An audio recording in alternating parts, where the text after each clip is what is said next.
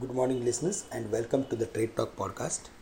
Today, we will first discuss the trends in the domestic market and then we will cover the global markets. On Wednesday, the market failed to maintain the level of 16,700 as expected.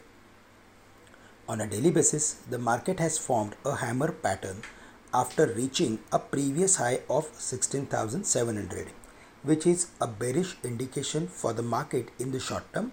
However, looking at the option statistics, the support has shifted from 16,400 to 16,500 levels, which would reduce the downside for the market.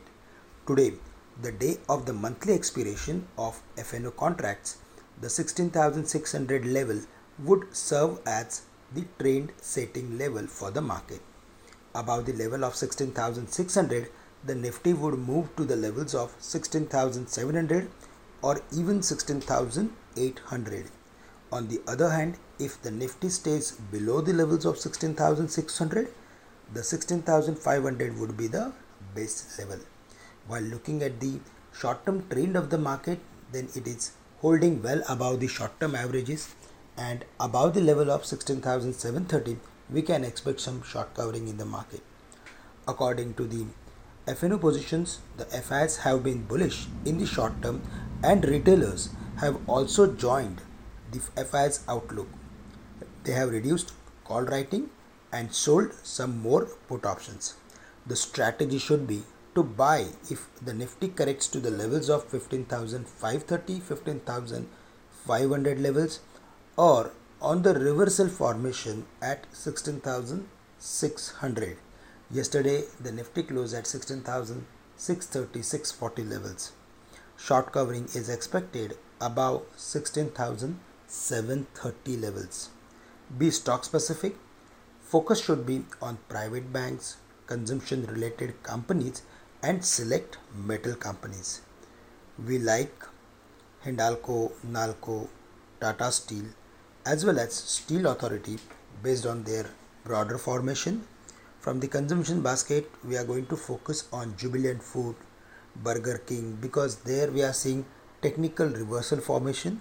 And from the private bank side, HDFC Bank, ICICI Bank should do well.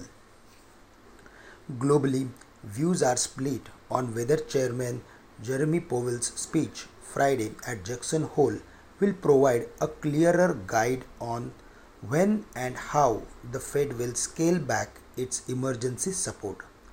While the ongoing economic rebound and elevated inflation add to the case for starting policy normalization. The fast spreading Delta virus strain threatens a slower pace of recovery than some had expected. Powell's speech will likely emphasize the economic recovery is well past the crisis and that they will shortly announce that they are ready to taper asset purchases. So, globally, the indications are mixed, but one thing is very clear that maybe not this time, but in the next policy, certainly they are going to taper asset purchases which is going to impact equity market. But yesterday when we uh, going through with the 10 year bond yield then it was around 1.35 from the levels of 1.25 which shows that investors are running for equities. And that's the reason it is going up. Yes it also indicates that inflation is going to increase. But at least in the near term the fear is on the bond side i'm to say investors are more willing to invest in equities. Friends that's all from my side. With this i'm ending today's morning podcast. Thank you very much for listening in and staying connected with us. Have a great day to all of you